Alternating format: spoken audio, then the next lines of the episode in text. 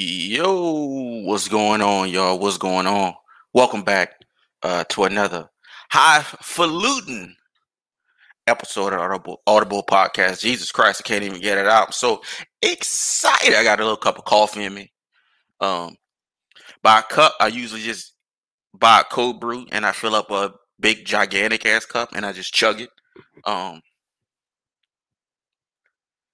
so pardon me if it sounds like uh Want a little bit of that meth. Not more meth, just on coffee. I'm not sure how I bring up meth in the first 45 seconds. Is a very classy episode. Today, we'll be discussing more wine, not meth. Uh, maybe we might discuss a little meth and wine. Uh, if Walter White can do it, we can do it too. Today, I want to discuss uh, imports, right? So, right now, we are uh, I wouldn't say in the midst of a uh, I wouldn't call it a an international incident, right? I wouldn't call it that, right? But we are in the middle kind of of a of a thing. What last year uh Trump put through a lot of uh, tariffs through European products, right? Um I assume this was to influence the boost of American made products, California wine, Oregon wine, Washington wine, you know, there's wine everywhere. Florida wine, Texas wine, just about everywhere makes wine. Missouri makes wine. Um, there's Louisiana wine. There's wineries everywhere, right? But the main states um, is California, Oregon, Washington, um, Texas, and Virginia. Uh, New York makes wine as well. California and I believe Washington is number two as far as production. Uh, they make a lot of that, uh, you know, Chateau Saint Michelle and Red Diamond, shit like that goes into restaurants and uh, it, it, sells extremely well to be to be honest with you. But um, it was to influence that, I assume, um, or it could have been to you know, kind of go at Europe just for being Europe, um, charging them more just to have the pleasure uh, to have them dusty ass bottles uh come onto our shelves. But um the deal was uh it's 25% tariffs on any wine uh that was under 14%. I forgot how how liquor and cheese went. But I know it was for France, it was for Italy, it was for uh Scotland, I think just Europe in general, right? So um right now we don't have a, a lot of French made products, Italian made products. Not really Italy. Italy been sneaking stuff in because uh, things like Moscato, etc., is under fourteen percent. Um, well, they still pay, but they make that money back fairly quickly, um, especially for Moscato. So you know, Moscato has been. Um, it's kind of like the. It, it's replaced a, a, couple different drinkers, right? So everybody knows about things like White Zinfandel, right? The, the pink blush wine, the pink rosé wine. And for the most part, White Zin has become a dead category, right? Not, not even for the most part, it's a dead category. Uh, it used to be one of the biggest categories in wine. Let's say when uh, Moscato probably took off maybe like seven, eight years ago. So nine, ten years ago, White Zin was the premier uh, sweet, fruity wine um, of the wine world. It didn't take long for you know, Moscato to kind of come across. Um, first, it started hit a lot of restaurants. Most people tried in restaurants, and it hits retail. Um, and it's mostly for new drinkers, but there's a lot of uh, former hard liquor drinkers and also white Zin drinkers and just sweet wine drinkers in general, right? Moscato is a very uh, delicious drink. Uh, I feel like a little bit of that Moscanti, but um, we've had a lot of different changes within the wine world. French has taken a significant dip, um, which is why you know I understand people have to buy it because you just need to buy wine. France is still the, you know, as far as perception, uh, they are well not as far as perception, as far as the price, they are still the elite. Um, as far as prestige, they are still the elite when it comes to the wine world. Uh, it just so happens that these days in the wine world, not a lot of people are, are spending um 100 200000 dollars on a, a, bottle of French wine, um, as they did in 2000, let's say four ish to about nine ish, 10 ish, right? So uh, a lot of those drinkers uh, was the former generation. Um, I wouldn't say it's Generation X. Uh, I guess the the boomer. I don't know what the actual. I forgot what the actual generations for. You say boomers, right? 50 plus, right? 45 plus, right? Those are your your uh, the last of the uh, premier wine drinkers. A lot of the millennials and Gen X cats, uh, they're gonna be um, they're gonna be more bargain buyers because of a evolution and b just money in general. Um, not a lot of people between I would say the age of 30 to 42 um, are rich or want to invest in 100 and 200 dollars bottles of wine. Um, I damn sure don't. So that's to explain why the liquor business is going up, and that's another reason to explain why the beer business is going up exponentially. Also, wine is very stagnant, right? There's really nothing new. Um, the newest thing they've tried to bring in is you know your bourbon barrel cask, um, which is just you know kind of popularized by a lot of just whiskey makers, mostly Scotch. Uh, Scotch has been doing um, rum cask and different things like that. For if you look up, oh, start with a B. It's not Ballatory. Oh my God, I can't remember. Um, but there's a lot of rum casks, Caribbean casks, and just you know a lot of different experimental oak aging. So, you know, wine is jumping into that now. Uh, before the experimental thing was, you know, maybe some American oak, some French oak, Hungarian oak. I've heard of a lot of different uh, types of oak that people use, but now bourbon barrel. Um, it, it's just the thing. It's the flavor profile uh, that most people like. Just something a little stronger to me, um, because the taste of bourbon and wine doesn't really match but I think the perception of it being stronger when they taste it is why people jump in. Uh, some of them are usually 14 or 15 percent, but there's a lot of wines in general that are 14 or 15 percent. So you know, I think this is wine finally trying to um, latch on to the actual trends of the market instead of them staying stagnant and being like, oh, somebody's going to buy my Pinot Noir no matter what, um, because it's just not the case these days. Um, also, a lot of y'all probably haven't seen many wine commercials uh, ever in your life. Uh, I've been in the wine industry a very long time. I can name a handful of times I've seen an actual wine commercial or billboard or five second clip or 10 second clip or fucking YouTube clip, any fucking thing, a Google ad, anything. I barely see anything for wine. Uh, whereas for liquor, uh, who is dominating right now, has been dominating for uh, a couple of years now, a few years. Um, you see those advertisements everywhere. You see them not being stagnant. I guess stagnant would, would be the best word. Uh, you see multiple celebrities and personalities jumping into liquor. Um, they're trying to do it with wine. I think I saw uh, it's a lady from Sex in the City, Sarah Jessica Parker. Um, she makes uh some kind of New Zealand wine. Uh, you've seen things like Snoop or 19 Crimes. You know, they're starting to bring people in.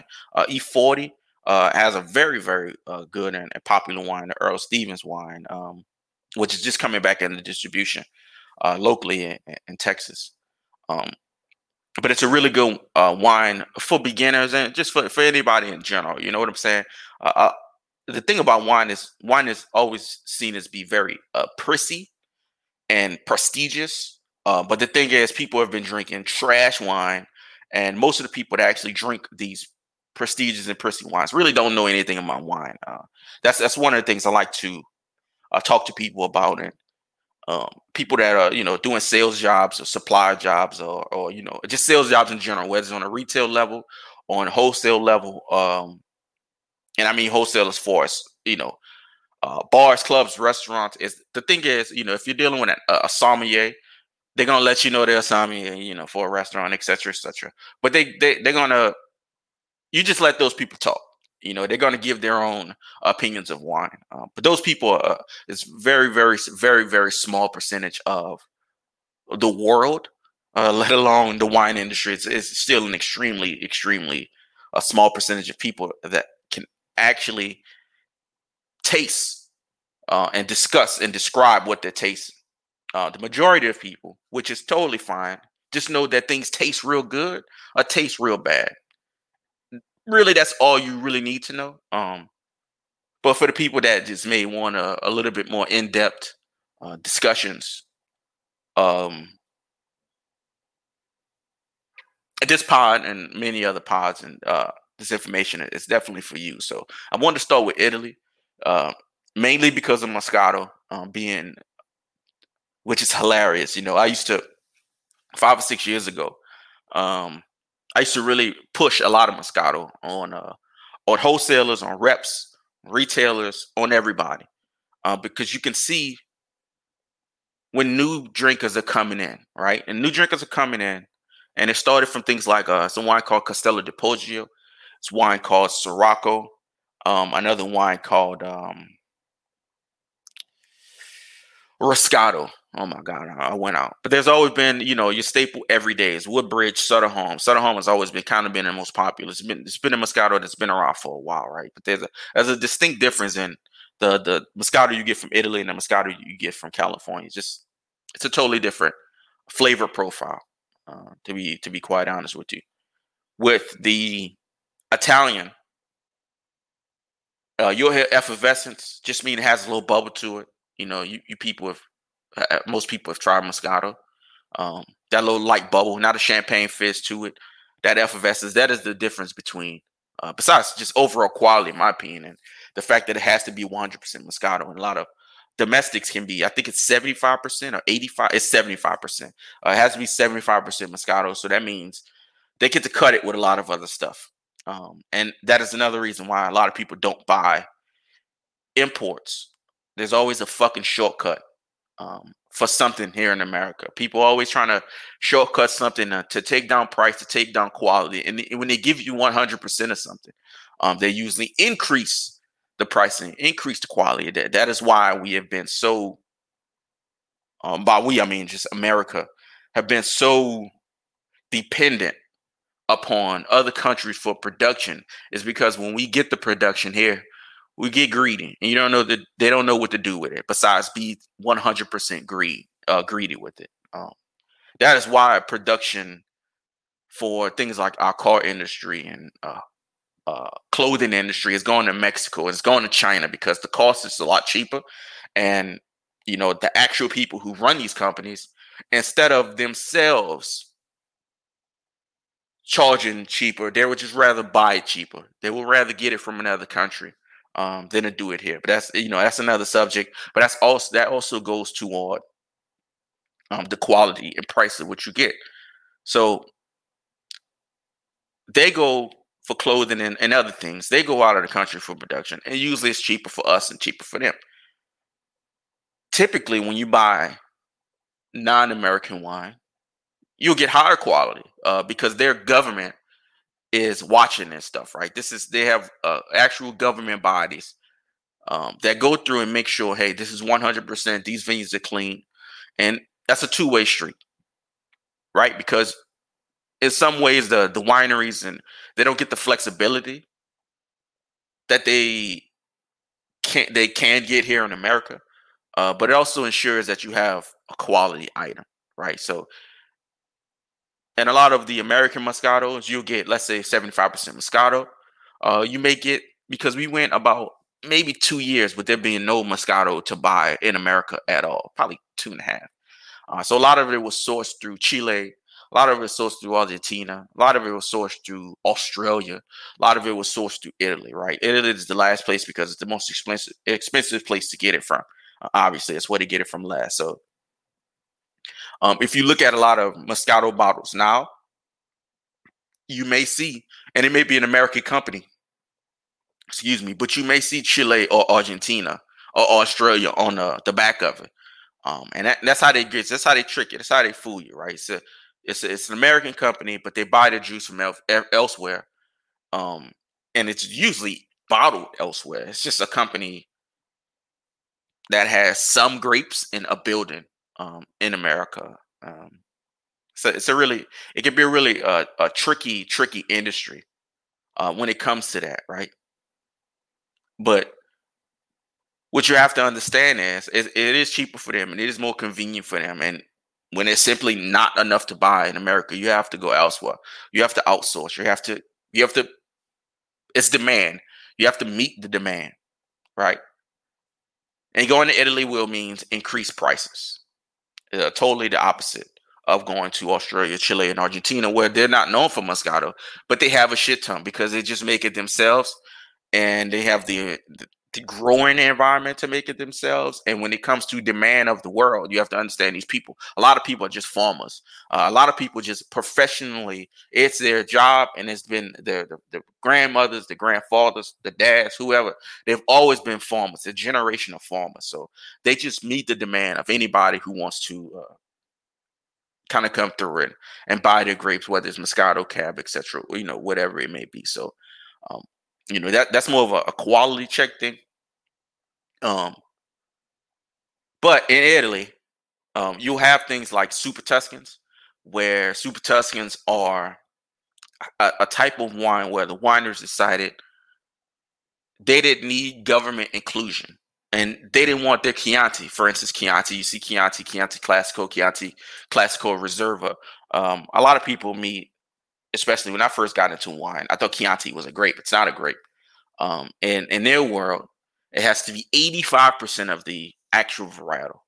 Um, so it's 75% Chianti, which means the other 15% are more for blending. They are more for um,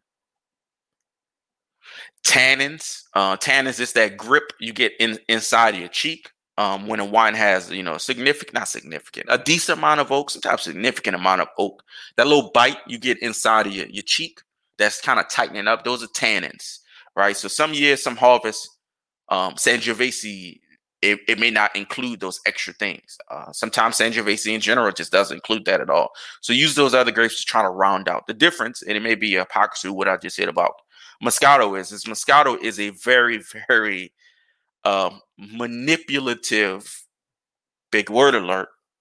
Uh, for me, big word alert. That's over full words, full letters. Um, Moscato is very manipulative in the fact that if I pour a shot of vodka into a glass of Moscato, I pretty much have vodka. Um, if I do that to uh, a regular dry Chianti, I just now have a ruined Chianti uh, that still tastes like wine with a harsh, real hit of, of vodka. So uh, the the fact that Moscato can be you can put in things like Colombard and all these things that are used for brandy and the things that make bigger and fatter wines, I would say. Um, and that's the same for Chianti, but uh, Moscato is just a very, it's a grape that can be moved around. I guess is the the, the better word. I get. I, I think y'all know what I mean. It's it. I, will use vodka again. It's kind of like vodka and cognac.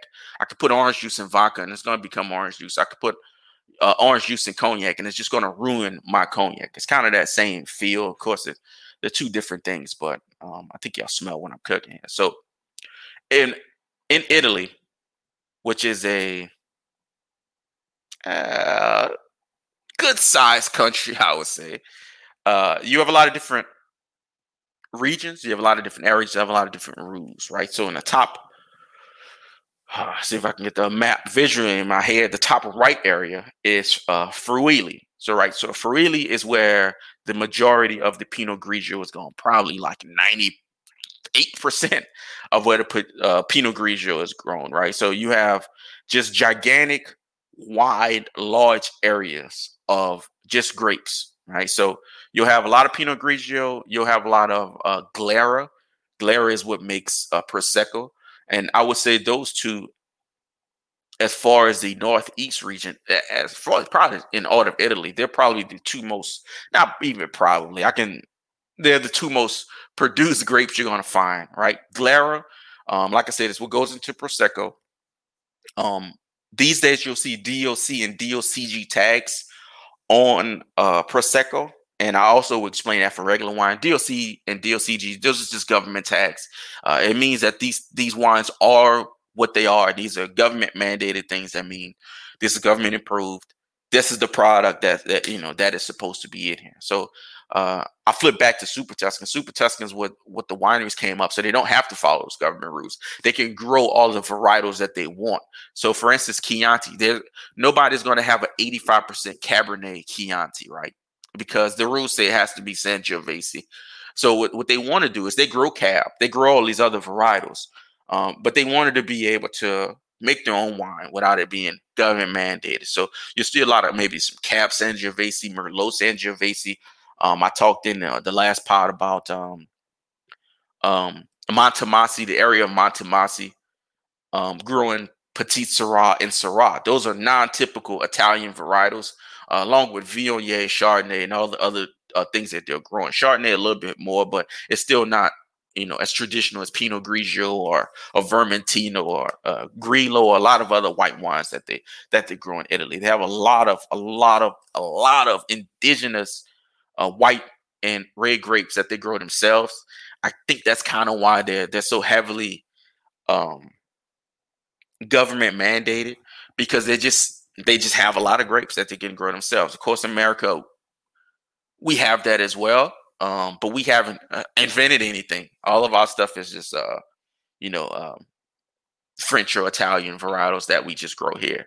Uh, whether they grow better or not here, that's you know that's that's kind of up to the people. So, uh, but Italy in the northwest uh, northeast area, top right, um, kind of spanning down all the way to like the middle.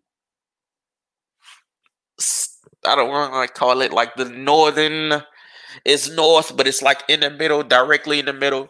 Um, you'll get some areas like, um, oh my god, uh, it's where they grow Lambrusco, right? Um, what can't I? The, the the the the name is in my head. I just can't. I just can't picture it right now. You get a lot of areas that go Lambrusco. Um, and that, that's just how it trails down. So it trails down from Friuli. Jeez, Venice. Venice is where you fly in, right? Venice is where you fly in. And from Venice, you drive very well, right? Of course, you, you got your main cities just like anywhere else. Well, you know, planes here a little bit more uh, big planes are a lot more accessible here, but still in very small areas, you still have to get, you know, add-on flights, chain flights, or you know, whatever they call them, right? If I'm if I'm trying to get to fucking Montana, it's not a direct flight to, you know, Willacoochee, Montana. I usually have to go to uh, Helena or whatever the, the big city is, and I'll take a little charter, not charter, but a, a little small pissant flight uh, to whatever city I'm trying to go to. It's like that in other countries, uh, and it's, it's, like that uh, here as well. So uh, and the, the, Northeast is where the the money, the really the, the money comes in. Is what we know is Pinot Grigio and and Glera for Prosecco. That's what we here in America assume more than anything. Moscato is probably, I you know at this point I would say one A, one B, one C, um, and those are we I call them patio pounders, right? All three. Moscato doesn't grow in those areas. I'll get to that. Uh, that's in the northwest area, which is Piedmont. Um, they grow a lot of other wines there too, of course. But yeah, I would call those one A, one B, and one C uh, because the amount of production uh, that they do, the amount of wine that we drink from there, uh, it's it's pretty ridiculous, right? Um, so we just call them patio pounders because that's what pretty much people do with Pinot Grigio. Um, to me, it's not a complicated uh, grape. Maybe in other areas there can be complications to it. Uh, and you can do smoke age and you can do some other different type of things. But for most part, people just want to get it real cold and drink it real fast. Um, it's you know same thing with prosecco. Most people have La Marca, which is the uh, what brand do I want to compare it to? I guess the Tito's um, of prosecco. Uh, it's extremely, extremely popular. You, You, are gonna find it in more places than Tito's, which will probably it probably sells more than Tito's. Is the fact that you can find it in more places than Tito's, just due to our uh, alcohol laws. You know, you'll find it in maybe some gas stations. You'll find it in grocery stores. I know Target has it. Um, you know, locally in your, your grocery store, you'll you'll find prosecco more than you find uh, Tito's, depending on what state you're in. Uh, you could be in Louisiana. Uh, them motherfuckers might just be right next to each other. Uh, but that's just how it goes. So back to Italy, when you travel over to the, the northwest region, you have Piedmont. Um, and I just want to kind of discuss the the main areas. I want to go to Italy. I just want to touch a little bit of France too. Uh, the main area, the northwest area, uh, they grow Moscato. They grow a grape called Nebbiolo, and they grow Barbera and Dolcetto. They grow a lot of other grapes, but Moscato and Nebbiolo and Barbera, I would say, will probably be the top three, right? Uh, Moscato by far the number one because of price point, um, because of how fast you can make it. I remember talking to a winemaker and he was saying that he could get Moscato shipped in in in America by the time his actual quote unquote serious wines are even done or even harvesting or even growing um, or even close to being fermented he can have moscato uh, in a bottle and already shipped to america in that span amount of time so you have a lot of people using moscato to bankroll uh, their private projects. So you have a lot of wineries that's been around for just hundreds of years, plenty of years. It could be 20 years, 30 years. And they've always made quote unquote serious wine. But with the, the boom on Moscato and how much just Americans drinking in general and the world drinks, of course, I just say America, I'm just talking our demographic because that's where I stay, but the world drinks Moscato. Um, and, and ridiculous amounts. I'm glad it's just 5%. Uh, for the most part, I'm glad it's just 5 to 8% because uh, yeah, it'd be pretty dangerous if it was like 10 or 12. We we'd have a real problem on our hands. But um so a lot of uh wineries they bankroll and lot of wineries that are never even been in the area. Uh they go to the area and buy Moscato to you know to bottle it up, ferment it, bottle it up, and get it on out here because that, that's what bankrolls. Uh they're they're more um like I said, serious projects. I don't want to, you know, I, I don't want to disrespect the quality of wine just because of you know how it tastes um, or how quickly you can get it, because it really doesn't matter, right? Uh, that's the, the the main thing I want to I want to teach is that it really doesn't fucking matter. Like you can buy 18, I've had a three thousand dollar bottle of wine. Let me tell you, I've had a forty dollar bottle of wine that was a little bit better, right? So it these prices are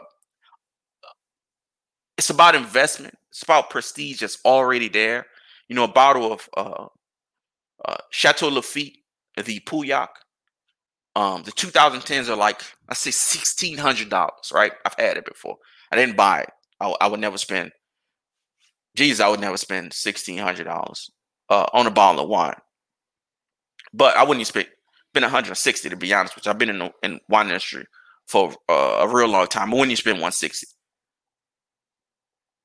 a lot of these prices it's about prestige. It is about what the name already is, and it is about investment. Right? I've discussed this before.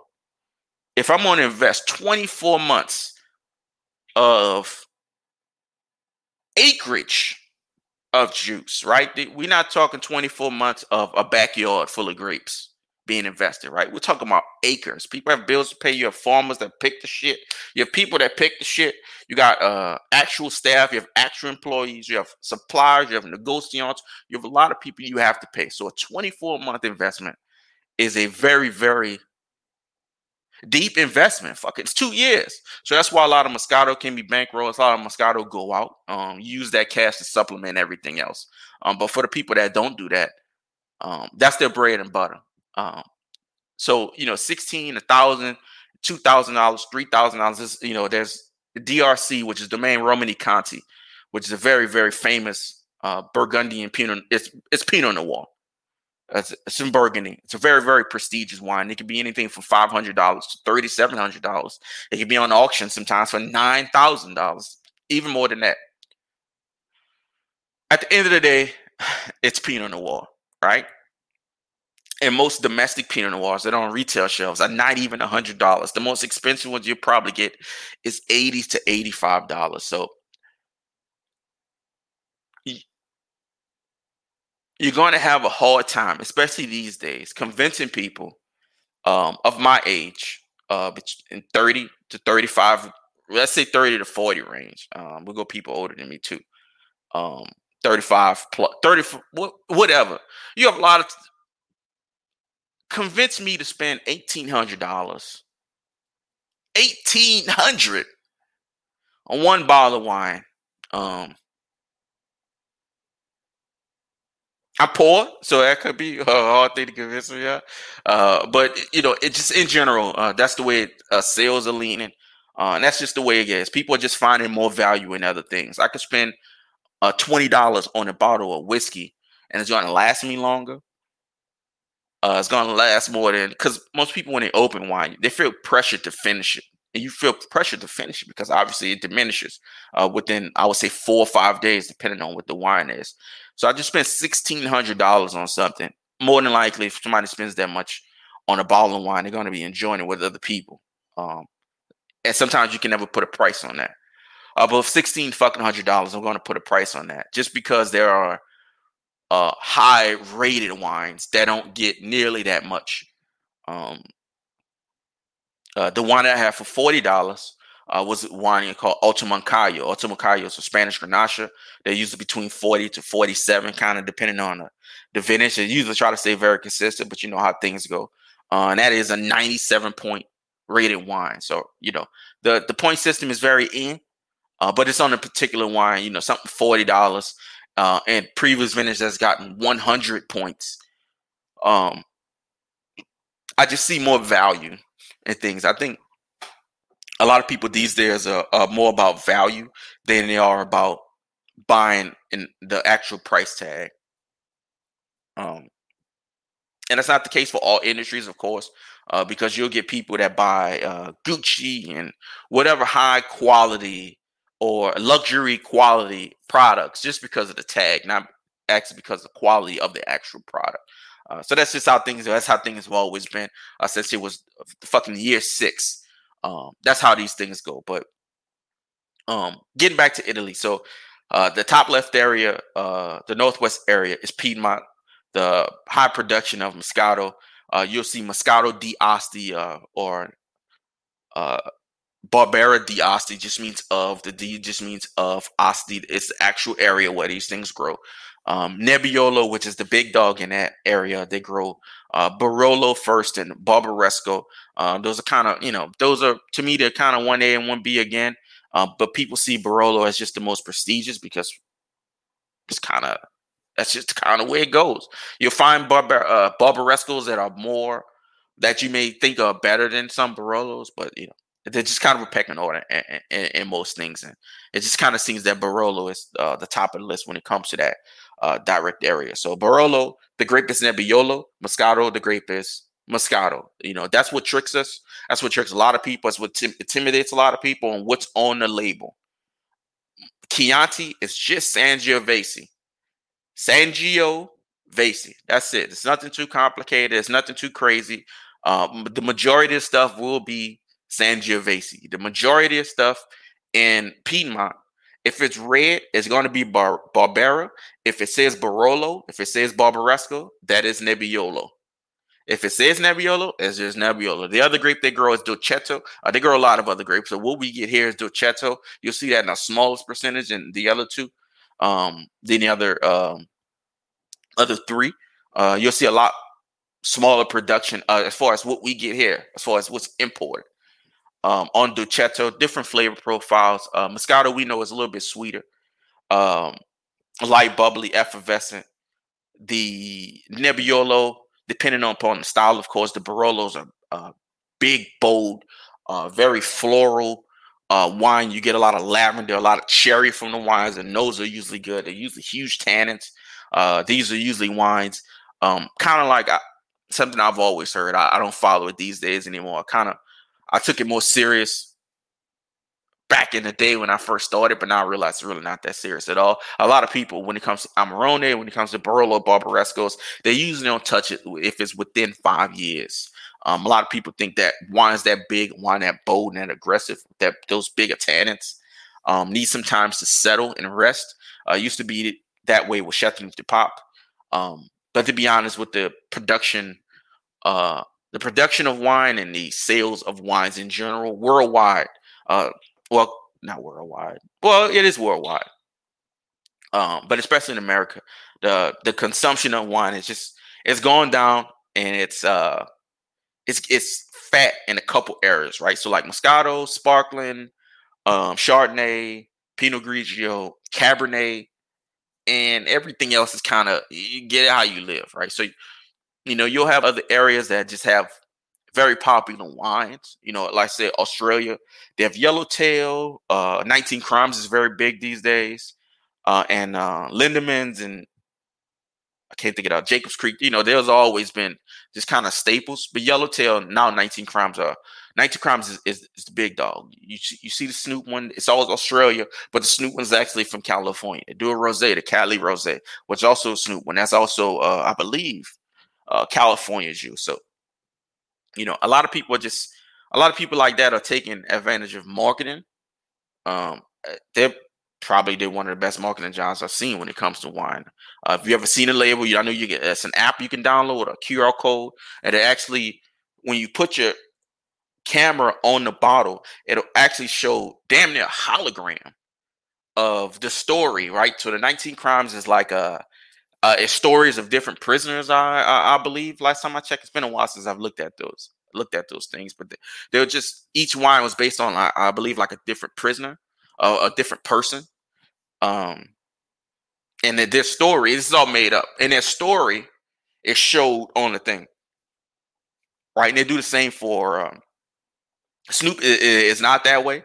Um, his is a little bit more uh, upbeat type of deal, and I think they're trying to transition into that. But the stories are, are, are very exciting, and the fact that you can damn near have a hologram in your hands when you put the phone to the bottle is just to me is uh, kind of like genius marketing. So, uh, and, you know, that's Australia. Uh, in, those areas, in those kind of new world areas, Australia, uh, you know, Chile and Argentina, they still have a lot of, especially Argentina, they have a lot of Italian influence. Uh, a tremendous amount of Italian influence. When you go there, there's a lot of wineries uh, actually have Italian names. There's a lot of wineries run by Italians. It's a lot. It's just uh, the cuisine down there in some ways can be uh, it's heavily influenced by Italy. So um, Australia and America uh, people I'm seeing have kind of New Zealand as well. The new world countries that are transitioning to promoting wine to younger people instead of them just saying, "Hey, this is cab, this is Pinot Noir." You people have always consumed this please come and consume it now. It's just it's just not those um it's just not that way anymore. So in Italy, once again, uh the main varietals, you have a lot of other varietals uh that we can go into, but the main varietals that you'll see is Pinot Grigio, of course, Glera, which is Prosecco, Moscato, um, Nebbiolo and Barbera. Those main three, you know, Chianti, Super Tuscans, etc. You'll see those. Uh, just a lot more and uh, just because of price point, really, and convenience. You know, you won't see a, a fucking Barolo or Barbaresco sitting in a grocery store. You know, these these wines are quote unquote prestigious wines. Uh, they're seen that way, and they're usually purchased and treated and consumed that way. That's why they're fifty plus. Uh, I really I've seen one Barolo that was under fifty dollars. Um, so you can see the price point when with how they treat their wine and how they think about their wine. So you know that also goes to the decline of their their red wines. Uh, they still think of it that way, and I understand it's been hundreds and hundreds of years of tradition. Um, more than likely, the the wine trend these days can just be seen as a uh, a trend and where people um, our age are not buying super expensive wines. They're more into liquor and more into convenience and um, more into value more than anything else. Uh, everything is cyclical. I'm sure these wineries have seen this before. I'm so I'm sure things will go back, you know, in another two years. It could be five years. It could be ten years. It could be twenty, where people are buying a thousand and two thousand dollar uh, dollar bottles of wine again. Um, it's just very very far from the case these days. So uh, transitioning to France, um, I've discussed France before, um, but France seems to be the most intimidating, right? So First thing I'll discuss is the bottle difference. France and Bordeaux, you know, these bottles, you know, you have the, the regular straight up bottles, the regular standard bottles. You have the bottles have kind of little rounded shape to them. Those are mostly seen as Burgundian bottles, Burgundy bottles, Pinot Noir, Chardonnay bottles. If you think about any Chardonnay you've ever seen, they come in a specific looking type of bottle. And that's just the way people are just, that's the way people see wine. It just comes in that shape bottle. Uh, I can't think of any Chardonnays that are not from like California. You know, well, it's probably Australia. No, but even Yellowtail shaped their bottles that way. Uh, I'm sure if any of y'all seen a bottle of Pinot Noir Chardonnay, you know what the shape of bottle I mean, the, the rounded uh, bottle at the bottom, whereas the quote unquote standard bottle, uh, just the, the stand up bottle, small, smaller top, uh, regular size body. Um, and that, that's the way France carries it. And it's kind of something that's all of us do at this point. So at the Burgundian bottles, you see red and white, right? The red is Pinot Noir. It'll either be Pinot Noir or either be Beaujolais. But Beaujolais will say Beaujolais on it. Um, the Pinot Noirs will say, in some effect, it'll say Burgundy. There'll be a lot of different names.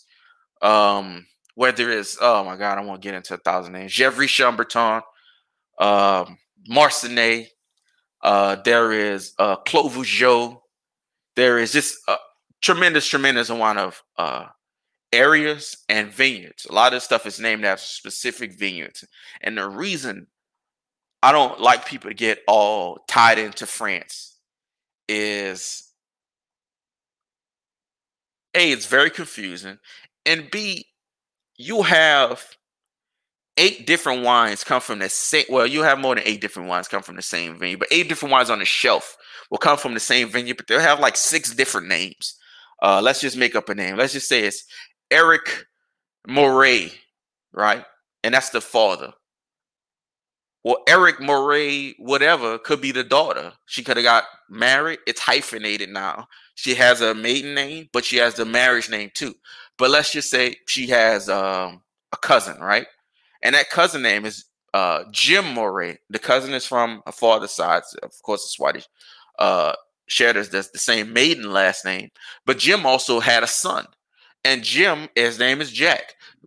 You all, my point is, you all will have different members and different in-laws, different people of the same family, all within the same fucking vineyard. And they all will have different names, then totally different flavor profiles, off acidity, tannins, whatever they may be. But it's all Pinot Noir, and it's all extremely, extremely confusing which is why I would just say to just grab whatever's based on your price point uh, and how much you want to spend.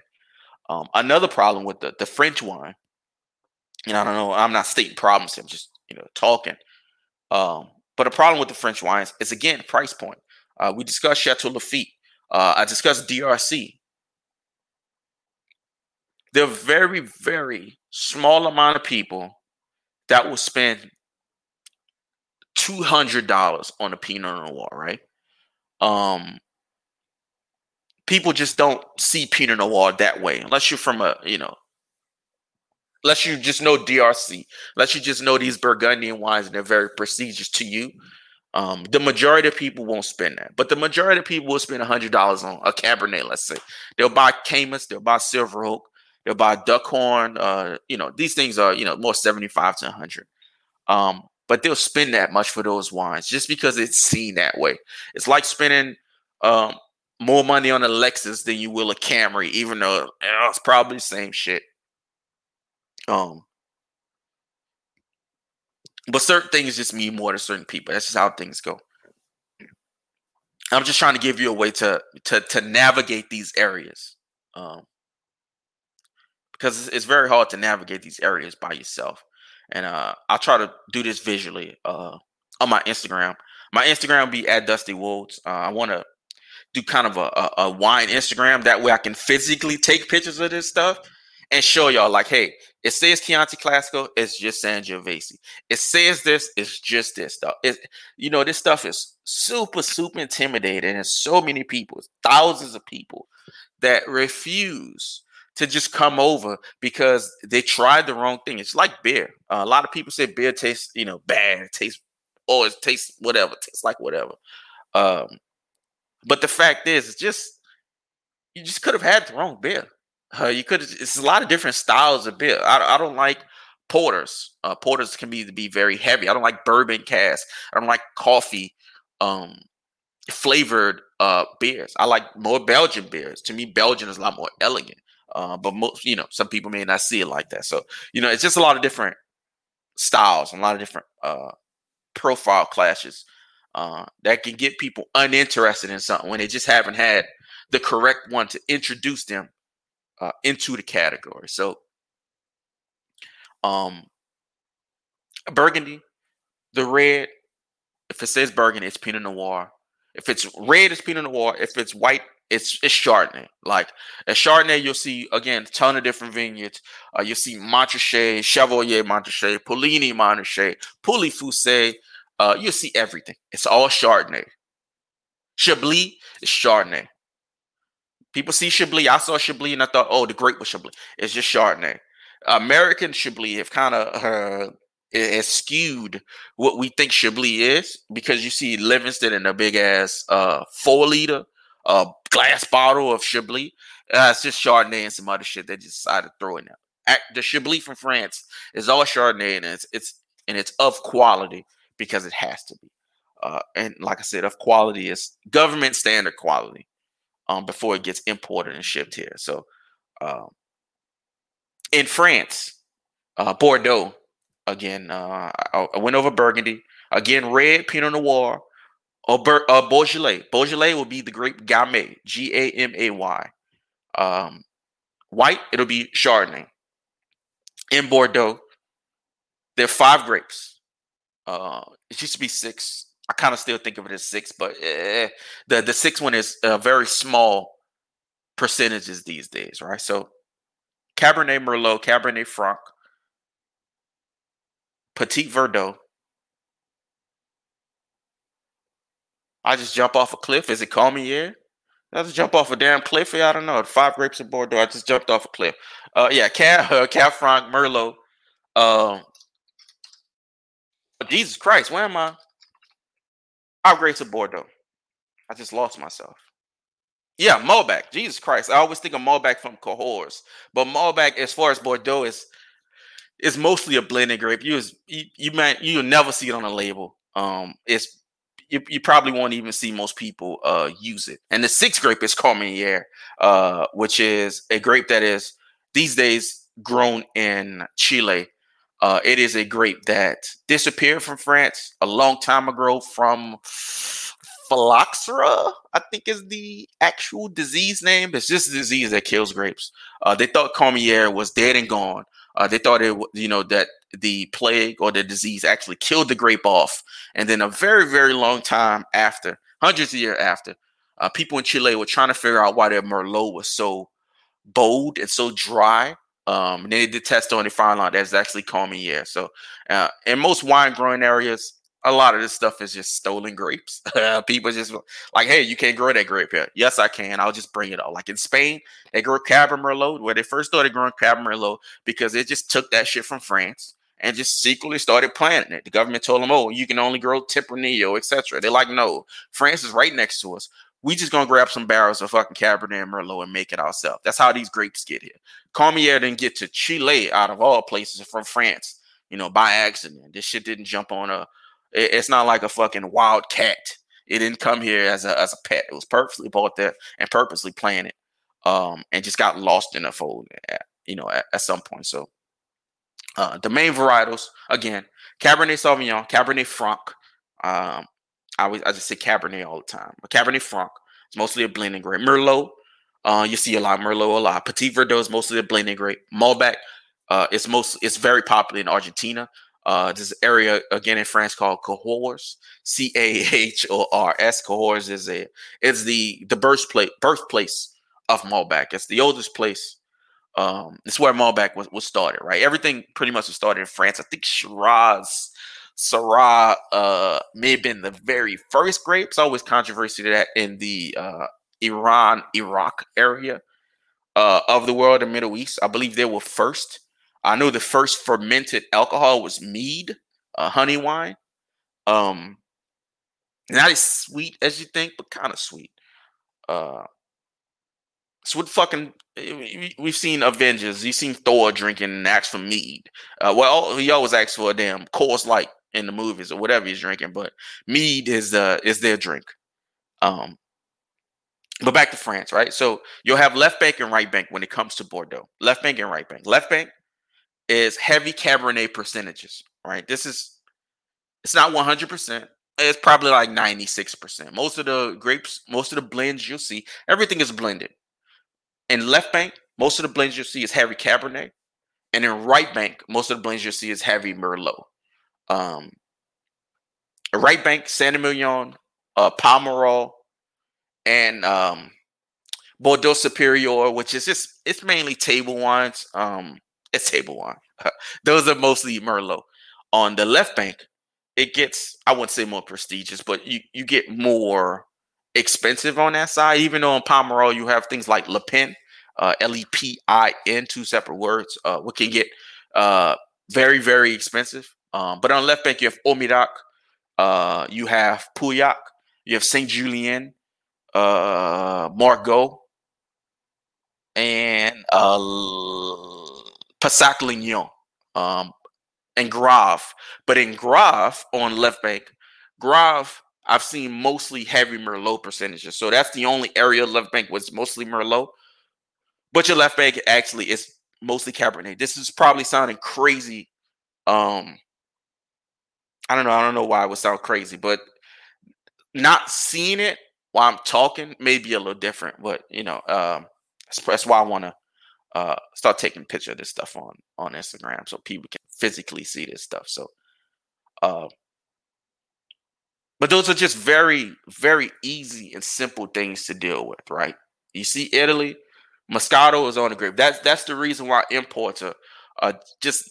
I wouldn't say they're not as big here, but the California number has been rapidly increasing. Um, and this is this is one of the reasons why they're just too confusing. Um, you can get it; they're very easy to get, uh, but there's a reason why there is a significant difference. Well, first of all, the education level in America is not so fucking great. So reading and understanding and uh, comprehending what's going on, most people just don't want to do it. You probably don't have the time to do it. I understand. Uh, you just might say, "Fuck it, I don't want to do it." I understand that too. Uh, but it, it's really not that complicated. And um, in the next episode, I'm gonna take y'all more through flavor profiles. Uh, everything is not the same. Uh, a Cabernet can be made, as I discussed today, in a lot of different places. Whether it's California, it's France, it's Australia, it's Chile, it's Argentina, it's uh, a lot of other countries, a lot of different states, as I named as well. Um, so obviously, everything won't taste the same. A Texas Cabernet, a French Cabernet, and a California Cabernet believe me, will not taste the same. So when you say I don't like Cabernet, um, you know, you're really blocking yourself out uh, from a lot of good things. So my advice is to stay diligent, but stay open minded. Um, as I discussed, Chardonnay um, in, in California, Chardonnay in, in, France, whether it's Chablis, Pouilly Fuissé, Montrachet, uh, different Puligny Montrachets, Meursault. These are all all different quality Chardonnays. Chablis is very very little oak aging. Most most times there's no oak aging. Um, so you get a lighter, crisper, cleaner style. Um, whereas in a lot of in an area like Meursault, where there's some French oak, um, in a lot of California things. I'm just trying to think of popular California Chardonnay like La Crema. Um, there's more uh, a little bit more creaminess, more vanilla. Uh, they're a bit rounder, a little bit fatter, a little bit more oak, a little bit just bolder. Um, so when you say you don't like something, um, it can throw a lot of things off. Uh, and I say that with alcohol too. I'll discuss vodka, I'll discuss cognacs, I'll discuss gin. I want to kind of go over everything uh, because alcohol is just such a niche kind of category. Um, and most people just kind of stick to what they know. And I think the explosion of tequila is a perfect explanation for people getting into something that just had a bad stigma, I guess. Um, to me, tequila is always seen as you drink tequila, you'll have an instant hangover, uh, you'll have an instant stomach ache. Uh, but when you get you really get into it, tequila to me is, has been my favorite drink for the past couple years. Uh, and the versatility between getting a silver or reposado añejo can really um, can really change uh, what you think about it and uh, what you're drinking and also the flavor profile. So uh, thank y'all for listening. Again, uh, I'll be discussing more of this on my social media. Um, my Instagram is very new. A lot of y'all who've been uh, listening, following for a while, know my Twitter at Dusty Wolves, but the Instagram, uh, again, I think it's at, should be at Dusty Wolves. Um, I'll be using it for a lot of, you know, wine and food stuff. Uh, you know, uh, they just go kind of hand in hand.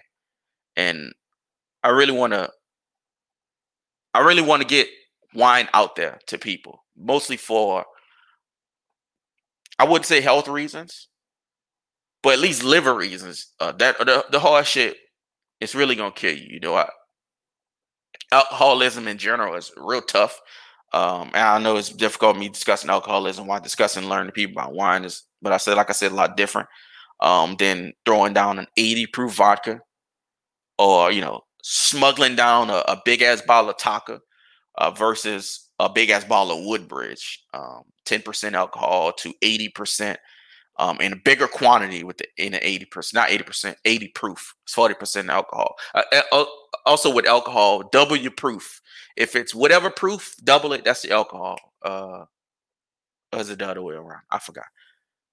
80 proof, 40% alcohol. Yeah, that's right. Um, for instance, most vodkas are 80 proof, but the alcohol is 40%. Everclear, which is 180 proof, is 90% alcohol. So think of your alcohol like that. That's another episode. Um, I appreciate y'all for listening.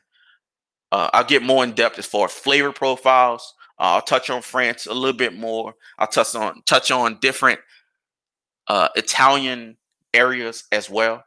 Um, but I just want y'all to learn and grow.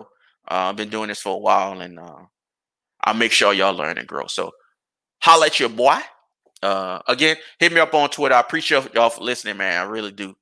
Um, when I look at the uh, the views, the the listens, uh, the engagements, or whatever go on with it, um, it makes me kind of want to keep going and keep listening. Well, not listening, keep discussing it because uh, I feel like uh, the audience is audience is growing. And uh, between sports and gaming and, and wine talk, I think it's uh,